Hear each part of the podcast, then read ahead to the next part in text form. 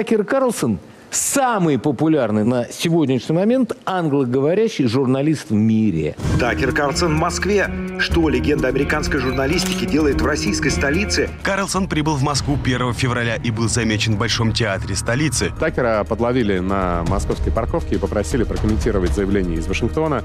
Журналист заявил, что не считает себя предателем США и рассмеялся на камеру. Журналисты поджидали Карлсона у черного входа отеля, в котором он остановился. «Могу я сфотографироваться с вами?» — кричали ему журналисты и окружающие. «Извините, я поехал ужинать», — ответил Карлсон и уехал с командой на черном минивэне.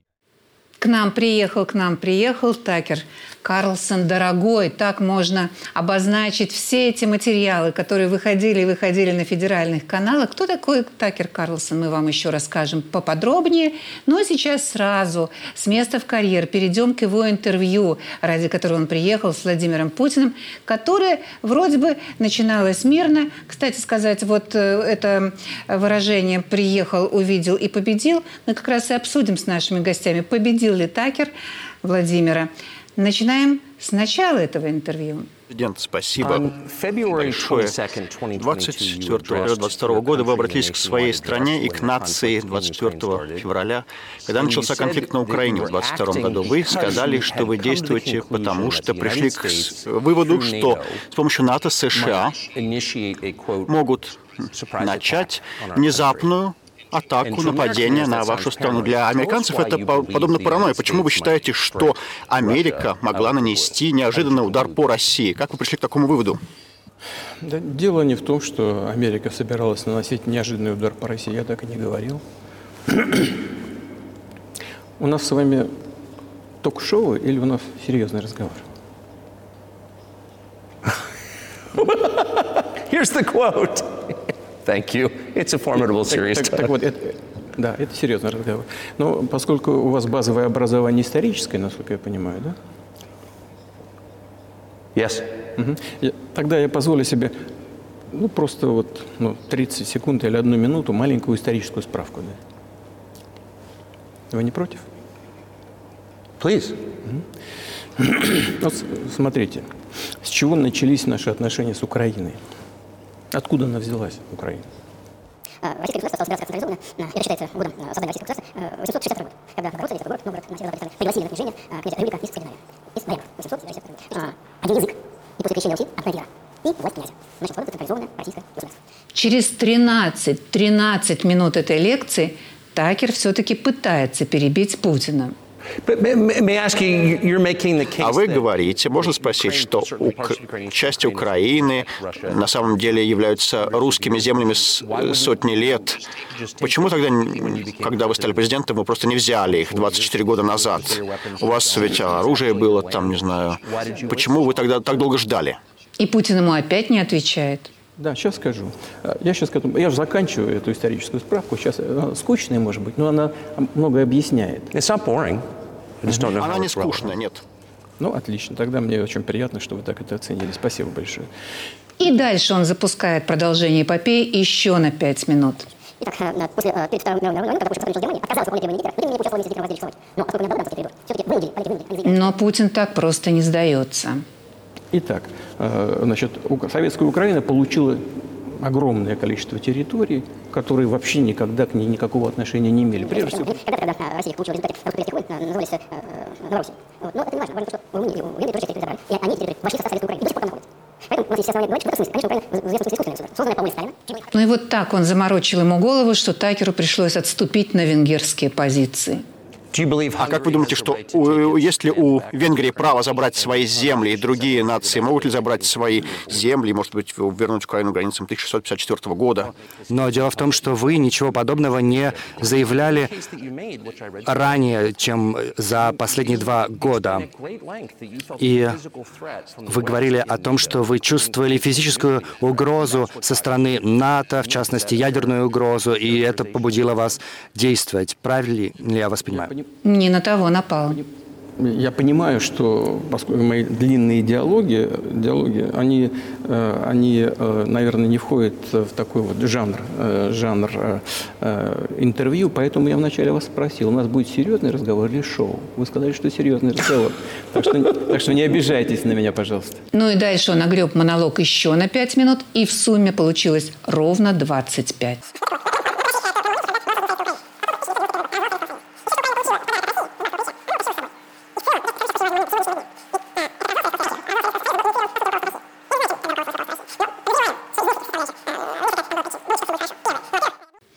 Аббас, вы увидели, как он с ним общается, то есть вместо того, чтобы ответить на вопрос, он разводит его на, целых, на целую четверть этого эфира.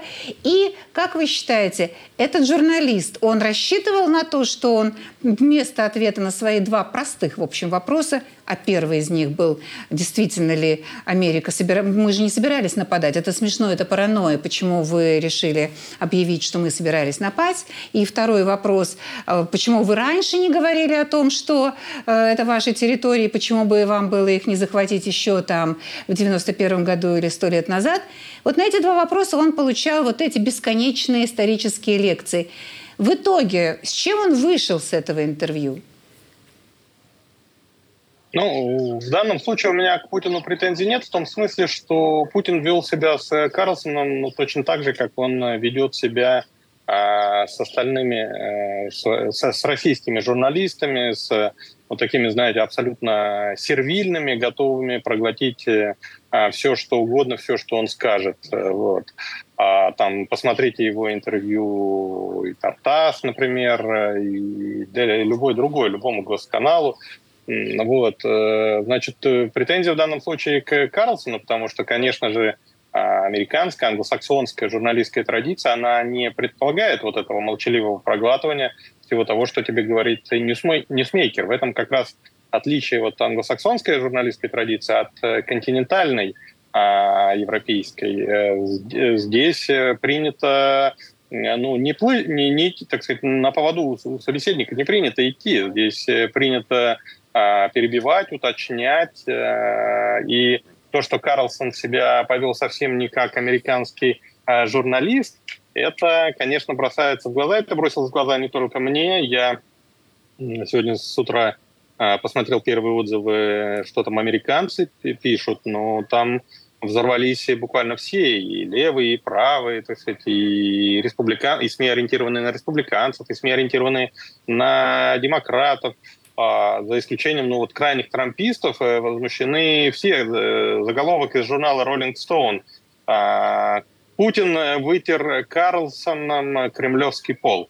А, вот, э, то есть это, это, это интервью воспринято в Америке как а, ну, прям как, как унижение, значит, да, американцы же гордятся своей журналистской а, традицией. Почему Карлсон так себя повел, это вопрос, э, так сказать, открытый, но я, ну, у меня есть вот, э, я не вижу оснований предполагать, что Карлсон сделал такой э, подарок Путину бесплатно. Мне кажется, что а, вот, э, вот эта вот э, истерика, в которой сейчас заходится российская а, пропаганда по поводу этого интервью, значит, это, это, эта история на самом деле дорого обошлась э, российскому налогоплательщику, в конце концов, это, это его деньги. А, вот, значит, не, не могу себе представить, что Карлсон вот сделал такой подарок Путину вот просто так, так сказать, за красивые глаза. Там есть идеологические основания для их сотрудничества, но так вот подставиться, так, так вот, знаете, а, продемонстрировать свою журналистскую беспомощность, а, значит, э, позволить вот э, Путину а, буквально помыкать э, собой на глазах в огромной аудитории – но с чего вдруг вот Карлсон такой подарок Путину делает э, бесплатно, я, я не могу себе представить. Ну, это действительно Аббас, ну это невероятно. То есть человек пытается задать вопрос, пытается свои пять копеек вставить в эти безумные монологи, и Путин ему тут же говорит, это ток-шоу или серьезный разговор. То есть любая попытка вопроса пресекается, просто пресекается уточняющего, и потом он уже был задавлен и перешел уже к какой-то своей еще одной повестке, но на первую он, конечно, конечно, ответа фактически не получил. Вы считаете, что это все-таки, ну, это полное э, нарушение, забвение законов американской журналистики, когда человек должен цеплять и какие-то детали уточнять, и какие-то вещи просто объяснять, что ну, это было не так? Вы ловить, ловить, ловить, ловить на лжи, ловить на неточностях. Это не только американская, это, я бы сказал, англосаксонская, то есть она родилась э, в Англии и в Америке, она сейчас распространена во всей Северной Европе, вот э, страны скандинавские, они тоже ее придерживаются. Там, э, там, знаете, вот, ну, вы просто ради интереса посмотрите, условно говоря, интервью американских, э, там, английских премьеров. Вот я последние, там, помню, попадались они мне. Значит, ну, там, там у них галстук там на бок съедет, они там вспотеют от волнения, от попыток переспорить журналисты, вот сидят там, перебивая друг друга. Ну, вот такой прям серьезный спор, понимаете? Вот, а здесь этот вот вальяжный, как барин, развалился, значит, вот, э, и Карлсон перед ним там такой вот, э, знаете, в полупоклоне. Ну, то есть это абсолютно вот э, по-российски. То есть Карлсон выглядит так, как будто он работает вот в Итартас или там в РИА Новостях или на первом, прости господи, канале. Как-то так. Причем там ловить было легко. Мы там, ну, мы дальше еще будем обсуждать да, с да. другими гостями какие-то тексты, которые, ну, элементарно, то есть просто элементарно открыть Википедию для Карлсона бы не составило труда и посмотреть. Почему я так и позволяю себе предположить, что Карлсон не бесплатно это сделал, uh-huh. потому что ну, Карлсон-то медийный, э, медийно очень грамотный персонаж, то есть он, он профессионал, безусловно, и он не может не понимать, насколько он принес себя, свою репутацию в жертву в подарок просто Путину. То есть он не просто так, знаете, знаете ну ладно, съезжу, помогу там другу Владимиру, да. Нет, он своей репутацией пожертвовал в значительной степени, понимаете? И вот это и позволяет мне предположить, что ну, не, не просто так. Я не понимаю, как может человек жертвовать своей собственной профессиональной репутацией за, за бесплатно. Мне кажется, что э, ну, такое можно сделать только за не просто за деньги, а за очень большие деньги. Спасибо, Аббас. Но, конечно, не будем же мы предполагать, что он просто испугался Путина и онемел. Спасибо вам, Аббас, за этот комментарий. И перед тем, как показать вам сюжет нашего корреспондента Софии Корниенко о том, кто такой, собственно говоря, этот самый Такер, я обращу ваше внимание, уважаемые телезрители и наши гости, на одну деталь. Вы услышите в ее сюжете, что у нее, у него, у Такера незаконченное историческое образование. Он не получил степень бакалавра в колледже, в котором он учился. Это, об этом гласит английский вариант Википедии, что он его не закончил, этот самый колледж. Что касается русского варианта, на русском языке там написано, что у него диплом исторического там какого-то факультета, колледжа, э, исторический диплом бакалавра. И вы слышали сейчас в нашем синхроне, как он запнулся, когда Владимир Путин сказал, вы историк по образованию. Смотрим сюжет.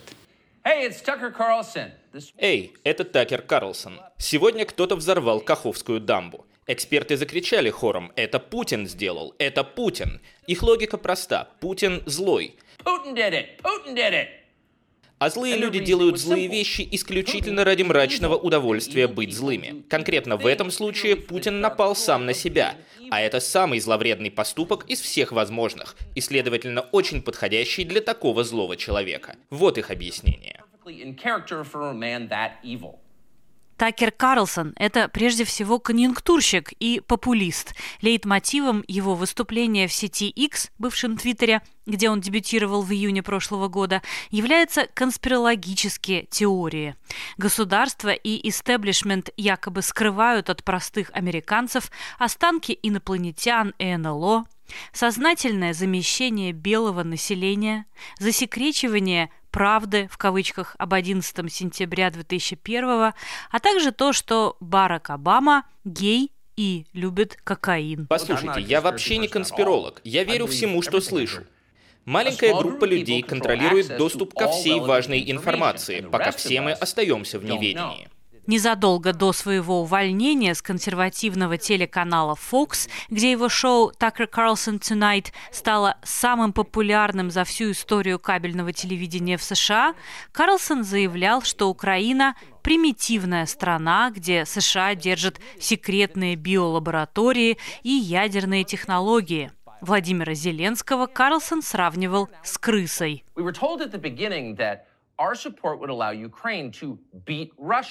Нам с самого начала говорили, что наша поддержка поможет Украине победить Россию и не даст России напасть на остальную Европу или что-то в таком роде. И вот прошло уже почти два года, и, как оказалось, все это было неправдой. Украина не победит Россию. Единственный, кто проигрывает в этой ситуации, это Соединенные Штаты. Но администрация Байдена, как и Конгресс, не могут этого признать. И вы не поверите, но они собираются послать еще 60 миллиардов долларов олигархам в Украине.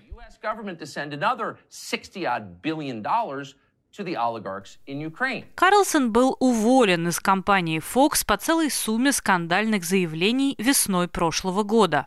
В августе того же года Карлсон опубликовал в своем аккаунте в сети X эксклюзивное интервью с Дональдом Трампом. Поползли слухи, что Трамп рассматривает кандидатуру Карлсона на место вице-президента. Сам Карлсон эти слухи в декабре опроверг, однако 18 января Дональд Трамп-младший в эфире телеканала Newsmax подтвердил, что его отец всерьез присматривается к телеведущему. Это, безусловно, будет на повестке дня. Я имею в виду, они очень дружелюбно друг к другу относятся. Я думаю, они практически во всем друг с другом согласны. Они определенно согласны с тем, что пора прекратить бесконечные войны. И поэтому я был бы рад, если бы это произошло. Он, безусловно, будет одним из претендентов.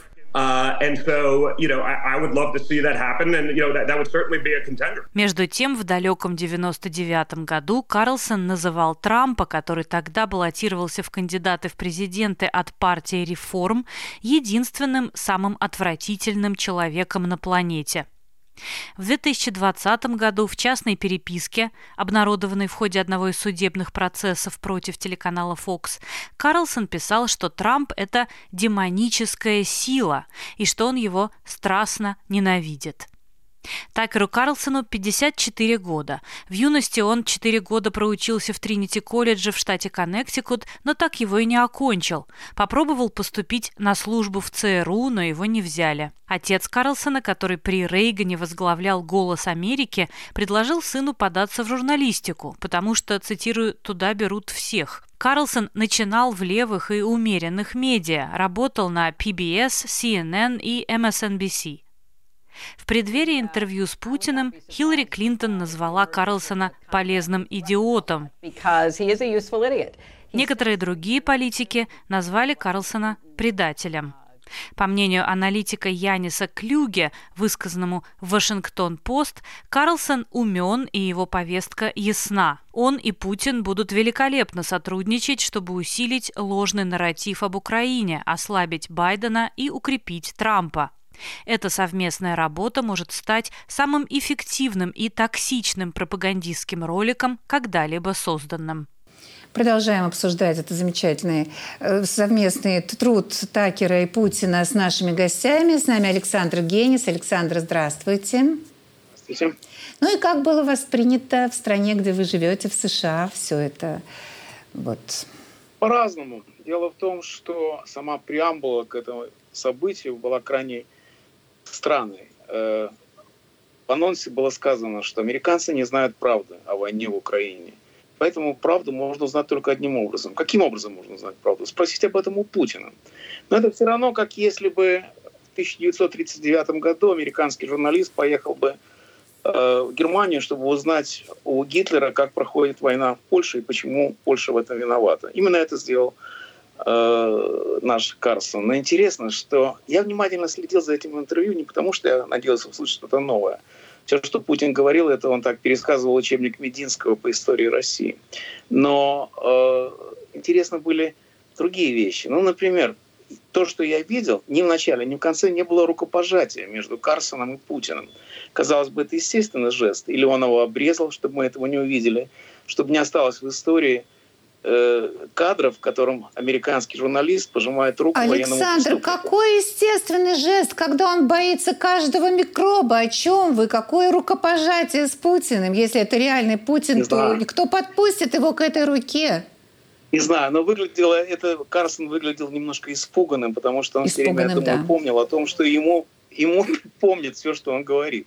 И вообще у него было выражение лица такого, как у испуганного зайца. И он все время хотелось ему открыть рот, когда он слушал от внимания. Это было довольно дико. Когда, особенно и... когда Путин принес ему письма этого Богдана Хмельницкого, попросил принести письма, он, он просто уже, это уже паника просто наступила, когда Путин сказал, ну, ну знаете, почитайте, они по-русски, но вы переведете. Вы спросили, как к этому отнеслись в Америке. Сдержанно. Дело в том, что в «Нью-Йорк Таймс» был напечатан отчет об этом событии. Сказали, что американцы должны быть очень удивлены тем, что Путин в течение долгих минут пересказывает им что-то про вещего Олега. Они не знают, кто такой вещий Олег. Их совершенно не интересует история России. Но особенно, когда Путин хвалил Запад за рационализм, но говорил о том, что, к сожалению, на Западе нет той высокой моральной моральной высоты, которая есть у русских. И я подумал, это все равно как знаете, рассказывать э, в Освенциме о музыкальности германской нации. Вот и так, стоя в буче, говорить о морали. И, э, но главное, конечно, не это. Главное то, что его правильно назвали предателем. Но не Америки, а всей журнализма как такового. То, что он сделал преступление перед людьми этой профессии, в том числе и наши с вами.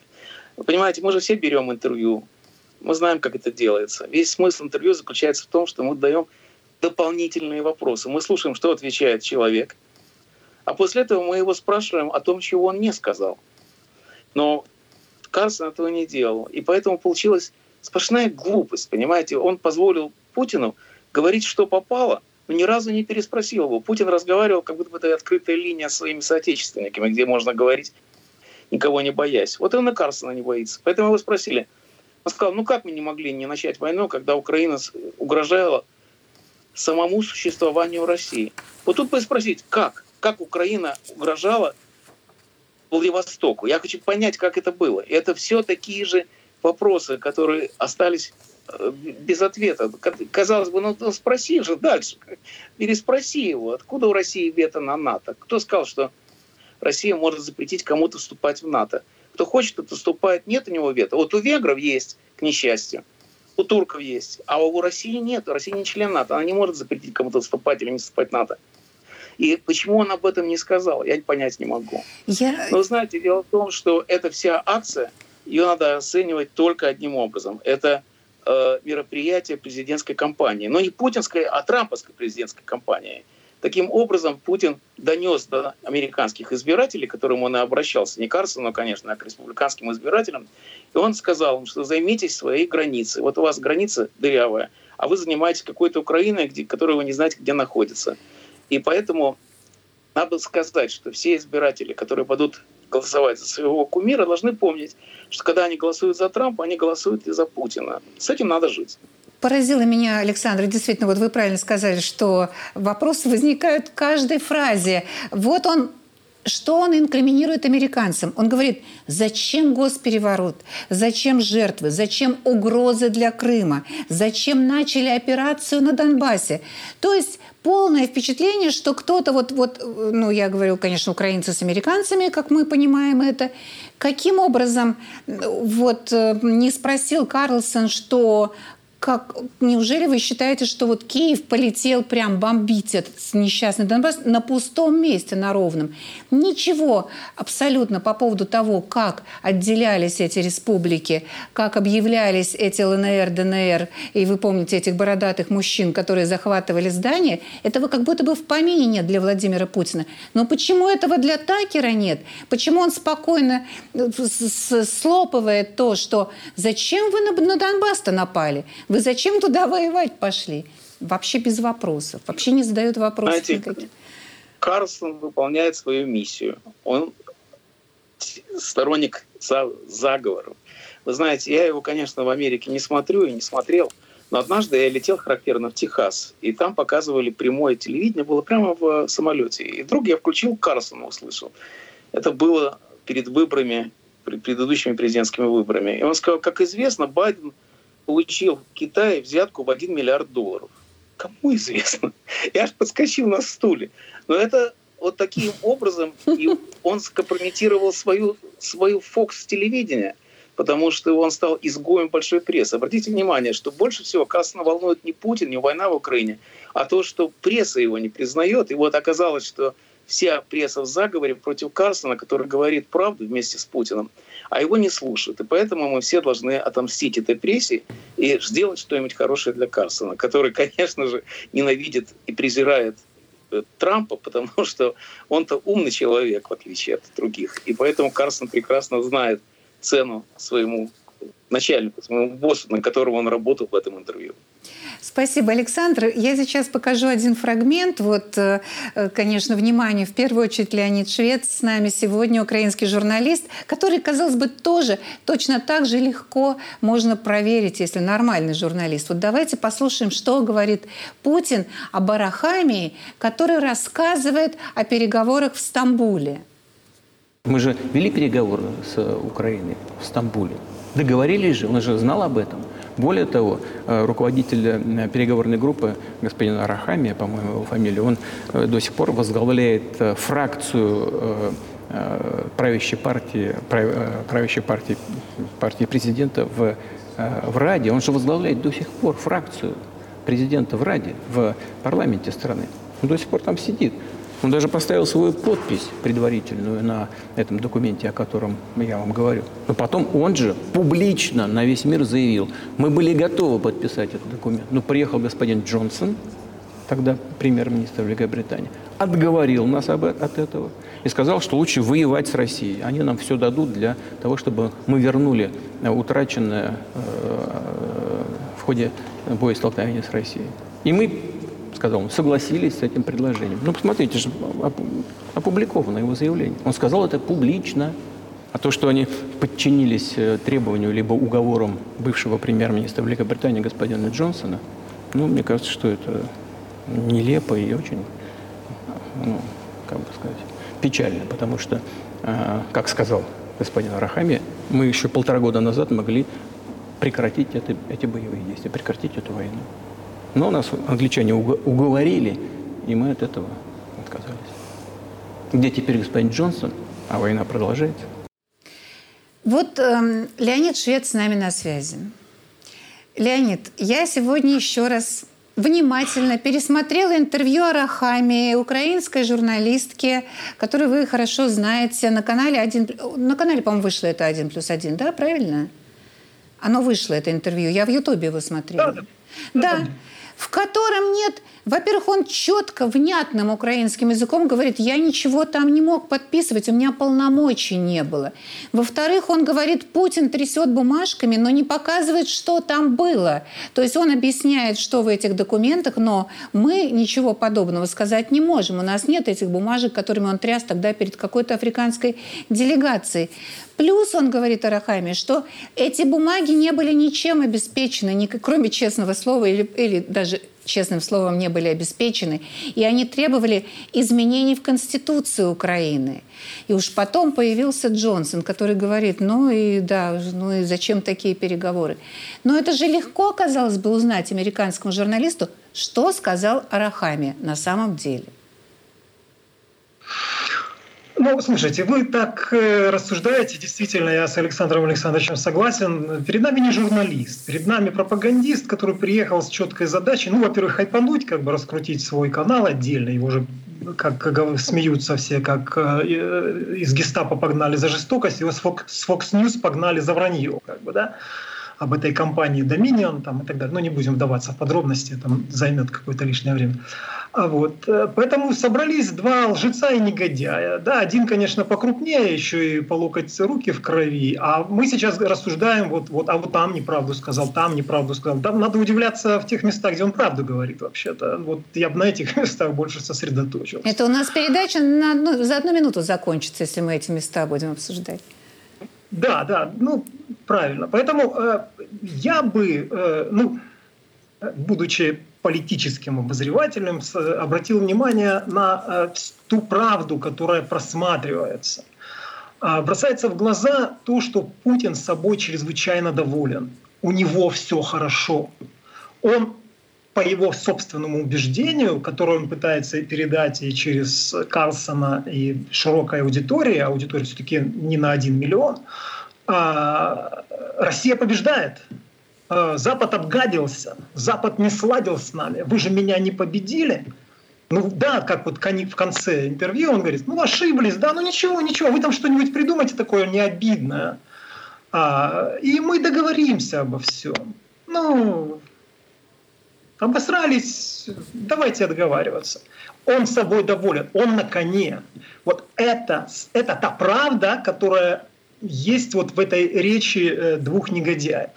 А, я сначала тоже, честно говоря, когда это все началось, эти полчаса, вот которые он сказал, полминутки там исторического экскурса, который растянулся на полчаса, я сначала думал, ну да, вот э, дед в маразме показывает свое застревание, ну, чисто идефикс, да, вот э, э, на уровне причем такого каких-то исторических фантазий как бы больше. А потом я так, честно говоря, рационализировал, а ведь там все сводится к тому, чтобы создать впечатление у американской аудитории. Ну, мы-то это все читали и слышали 25 раз, это все не важно. У американской аудитории. Это русские там у себя по каким-то вопросам, черт знает какой вековой давности, не могут разобраться. Оно нам надо. И он в конце говорит, оно вам надо. У вас там проблемы с бюджетом, у вас там проблемы с границей. Оно вам надо. Отпустите ситуацию, договоримся. Мы тут с хохлами порешаем. Вот и это, причем самодовольная морда такая, да, которая утверждает, к сожалению, у него есть основания для того, чтобы так сказать. Мы видим то, что сейчас происходит в Штатах, э, когда они немножко доигрались, и сейчас э, помощь Украине сильно подвисла. А, и возникает вообще вопрос, будет ли она на этот год, удастся ли там что-то протолкнуть. А, и для нас это означает совершенно такие простые вещи. Да, вот недавно, когда там 7 числа мы отбились в Киеве, да, а может наступить такой день, когда отбиваться будет нечем. И вот это вот все дерьмо, которое на нас летит железное, оно будет взрываться туда, куда его пустили. И за этим всем будут стоять решения конкретных людей. Конкретных, конкретных людей в Вашингтоне, которые обещают сделать Америку великой, а по дороге, а, во-первых, Америка превращается в посмешище, а Украина превращается в руины. Здесь погибают люди. Да, и вот эта ситуация, которую все, все говорят, страшно травмировала американцев. Вот она им напомнила Сайгон, когда э, из Кабула улетали вертолеты. А, а те смерти, которые здесь происходят каждый день, э, никого не напрягают. А, вот я бы вот этот анекдот, который мы видели, да, и, раз, размноженный, и вот все, которые обсуждают эту встречу, я бы все-таки ее перевел вот в это серьезное русло. Да. Там есть над чем да. смеяться, но, честно говоря, вот выводы, откровенно говоря, не смешные для моей страны. Спасибо, Леонид. И я два фрагмента, два фрагмента из этого интервью обращу в Соединенные Штаты, потому что в одном из них говорится, что Оказывается, государственный переворот в Украине был совершен давным-давно, еще в 2004 году. В 2014 году это был второй переворот. Давайте послушаем про первый государственный переворот. К власти пришел э, Виктор Янукович. Причем как? Первый раз он победил после президента Кучмы. Организовали третий тур, который не предусмотрен в Конституции Украины. Это госпереворот. Представьте себе, у вас а, кому-то не понравилось в США, ну вот шел спор между... А, In 2014? В 2014 году? Нет, раньше. Нет, нет, это раньше было. Значит, э, после президента Кучмы э, значит, победил на выборах э, Янукович, Виктор Янукович. Но его оппоненты не признали этой победы. США поддержали оппозицию и назначили третий тур. Это что такое? Это государственный переворот. США поддержали его. И к власти пришел в результате третьего тура Ющенко. Так что же Такеру Карлсону здесь снова было не задать тот вопрос, который он задавал в самом начале программы. А что же вы тогда не захватили эти территории, не оккупировали, не аннексировали Крым, не оккупировали Украину, не пошли на нее войной, когда уже был государственный переворот один раз совершен? Почему же вы только со вторым государственным переворотом спохватились? Совершенно логики никакой нет. И второй, и вопроса этого, конечно, не прозвучало, хотя можно было бы его в пятый раз задать. Второй, второй фрагмент, который я хотела бы показать, и сверить с Александром Генисом свои ощущения. Мне кажется, что Владимир Путин в этом фрагменте говорит, что Российская Федерация напрямую тоже управляется Соединенными Штатами. Послушайте внимательно. А, вот, совершили госпереворот. Хотя нам из Соединенных Штатов, не буду сейчас говорить в деталях, тоже считают некорректным, не но все-таки было сказано, вы там Януковича успокоите, а мы успокоим оппозицию. Пускай все идет а, а, по пути, по пути политического регулирования. Мы сказали, хорошо, согласны, давайте так и сделаем. Янукович не применил, как просили нас американцы, ни, ни вооруженных сил, ни полиции, а вооруженная оппозиция в Киеве провела госпереворот. Как это понимать? Вы кто такие вообще?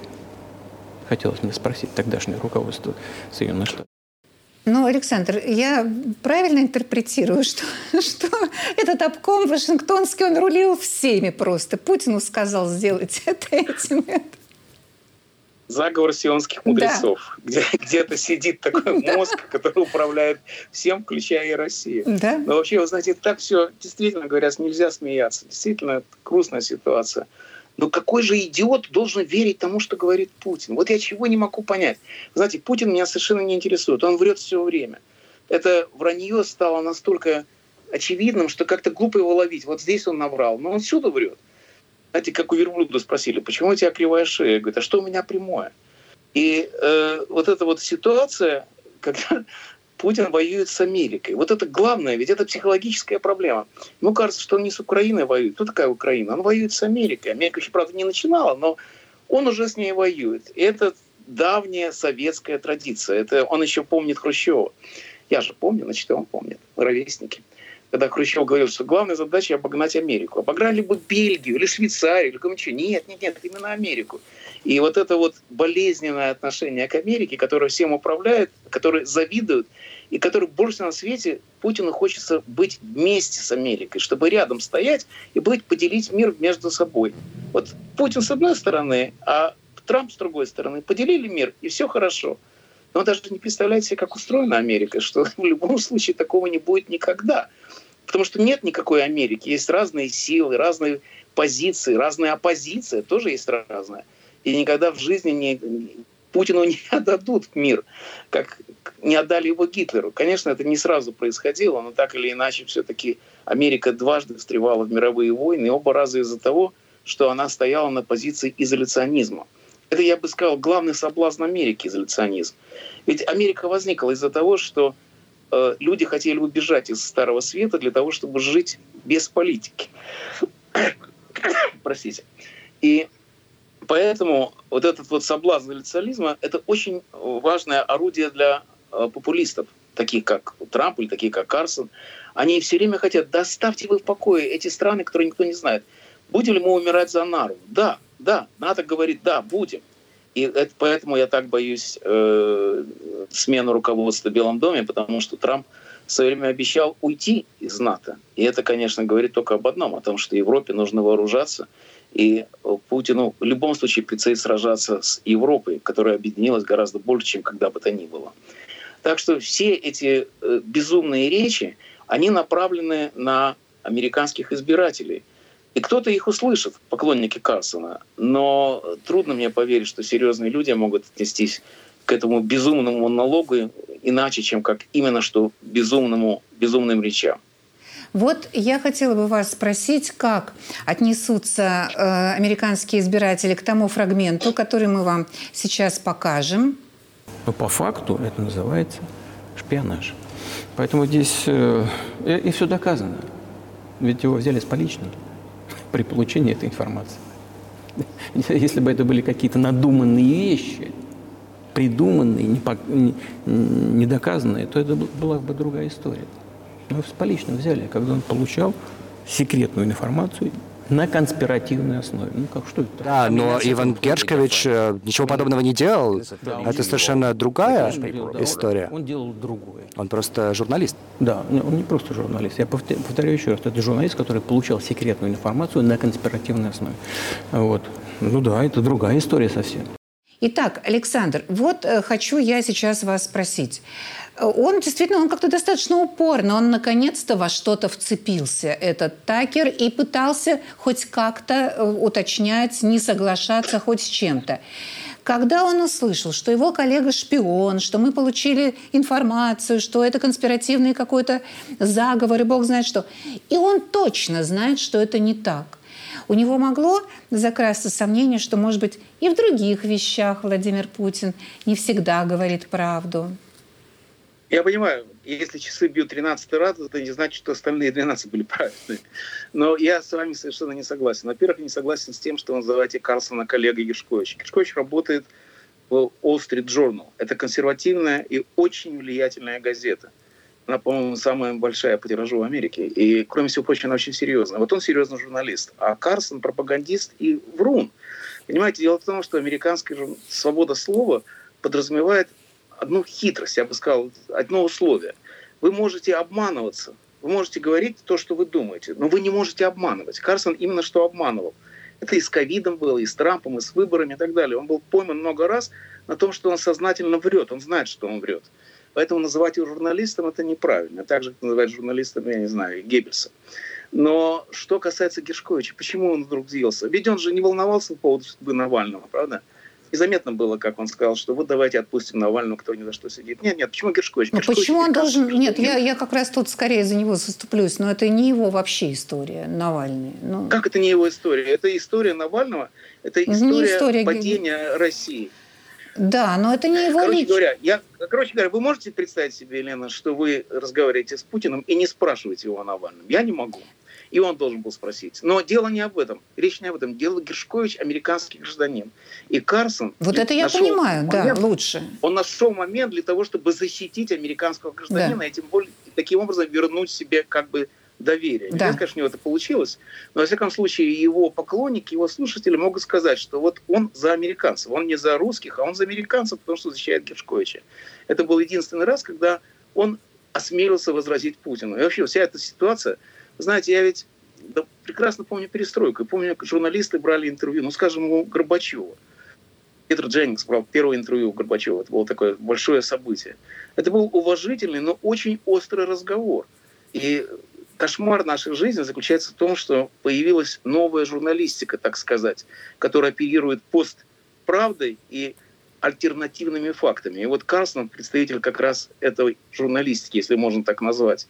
И именно поэтому с Путиным он нашел общий язык. А общий язык заключался в молчании. Он позволял Путину нести пургу и при, сам при этом молчал не давал ему тех самых вопросов, которые надо было задавать, если бы он вел настоящее интервью. А вот Александр в нашем эфире Абаз Галямов сказал, что ну не может быть, чтобы ему не заплатили, потому что не может журналист так жертвовать, бросать свою репутацию в, в, в печку, в топку бесплатно. Наверняка, раз он не задавал элементарных вопросов, ну, это, ну наверняка он уехал с каким-то куском бюджета Российской Федерации. Вы знаете, у него денег достаточно, я думаю. И не деньги ему нужна, и популярность, и власть. И вот то, о чем сегодня говорили уже у вас, чтобы стать вице-президентом Америки или получить какую-нибудь важную должность в трамповском, трампской администрации. Э, это, знаете, в России всегда принято считать, кому выгодно, тот и виноват. Это Ленин сказал, продаст. Но на самом деле не все деньгами меряется. Меряется еще и властью, которая более соблазнительная, чем деньги. И поэтому Карсону если кто ему платит, так это Трамп, который вот действительно ему что-то обещал. Вот это я могу поверить, то что не деньги ему обещал Путин, а власть вот, в администрации Трампа. Вот это скорее всего. Но с другой стороны, какая нам разница, какие мотивы были у него? Он негодяй. Почему я должен думать о том, почему он врет и почему он боится Путина? Я не знаю. И знать не хочу, потому что мотивы меня просто не интересуют. Спасибо, Александр. И, Леонид, снова возвращаюсь к вам и к вашему восприятию вот этой темы государственных переворотов, один из которых остался неотмщенным Владимиром Путиным, на другой почему-то потребовалось ему э, ввести войска и отхватить кусок территории. Как вы вот это все для себя, как вы воспринимаете это, что Владимир Путин видит ситуацию только через призму переворотов и через призму управления Америкой, украинскими событиями внутренними? Ну, Владимир Путин э, глубоко презирает э, народ, прежде всего свой собственный российский народ. И он его нигде не видит э, актором. Он для него всегда объект, объект каких-то спецопераций. И поэтому он везде пытается видеть, может быть, даже вполне искренне, руку там ЦРУ, не знаю, там Сороса, Рокфеллеров, на худой конец рептилоидов. Ну, до рептилоидов еще не дошло, это там у него кто там, Нарышкин, по-моему, с ума сходит, не помню, кто-то там больше ближе по этой теме, да. А, но а, веры никакой нет, народ пассивен. С ним можно делать вот это, можно делать вот это. Если не получается, позовите Сережу Кириенко, он что-то из Щедровицкого вам методологии там придумает, и можно будет сделать. К сожалению, у него позитивный опыт есть в этом отношении. Украина эту картинку портит очень сильно. А, особо, ну, такую пощечину, самую такую, я думаю, незабываемую, он а, отхватил а, в 2004 году когда э, он так проталкивал Януковича, он же на три дня даже приезжал в Киев, он отсюда не вылазил. Он, э, здесь ему устроили, и парад устроили, который никогда не проводился по поводу освобождения Киева. А помните там, где он, э, э, Янукович конфетку давал Медведеву, тогда еще секретарю, по-моему, администрации. А, он, у него был эфир трехчасовый на нескольких каналах. Он тут три дня сидел. Он, он перед выборами, буквально за несколько дней до выборов, он пихал просто в задницу этого нашего а, Виктора Федоровича и не пропихнул. Украинский народ это, извините, не понравилось и, и не воспринял. И с тех пор, а, а, пошел, а дальше пошел 14 год, когда он столько раз, он и Кучме говорил, давайте размажем это все танками, все, все быстро завершим. И Януковича подталкивали, давай это все быстренько размажем кровью немножко, потом кровь смоем с э, э, Майдана. Не пошли. И для него Украина это постоянно угроза. Это, это, это постоянно актор, актором оказывается народ. Это, это что-то непонятное и неприятное. Ну и, конечно же, там и Нулан с печеньками, там ЦРУ, ну понятно, это конечно. Поэтому Украина у него вызывает действительно вот э, идиосинкразию, причем такую очень серьезную. Ее надо растоптать ее надо растоптать. При этом, конечно, никто не признает субъектность. Не может быть, чтобы это был Украина, не может быть, чтобы это был украинский народ. Конечно, за этим ЦРУ, конечно, за этим Белый дом, конечно, за этим Госдеп, а за этим какие-то внешние силы там непонятные. Ну, то, что сейчас он, он пытается сыграть на конспирологических этих э, завихрениях э, республиканцев – да, что ну, мы же не знаем, кто и штатами управляет у вас там, да, ну, ну непонятно же, кто у вас там управляет штатами. Вот ЦРУ, может быть, да, назначает президентов. Он играется с этим, он как оперативник, да, как, может быть, не очень хороший, под который за клубом только командовал э, в Дрездене, а не был там прям уж там Штирлицем. Но, тем не менее, какие-то навыки остались. Он пытается вербовать э, таких э, людей, для которых правда не имеет большого значения. Для них имеет значение подтверждение того, как э, э, этот мир устроен, э, как заговор против них. Это, это лузеры. Такер Карлсон – это звезда лузеров. Он и сам-то лузер, да, человек, который закончил Гарвард, который начинал на престижных каналах, пускай даже потом и на том же Фоксе, да, но у человека был Э, как бы в прайме свой, своя программа, идеально, в идеальном слоте, там все. А его выкинули оттуда, он лузер. А, и они подгребают таких же лузеров.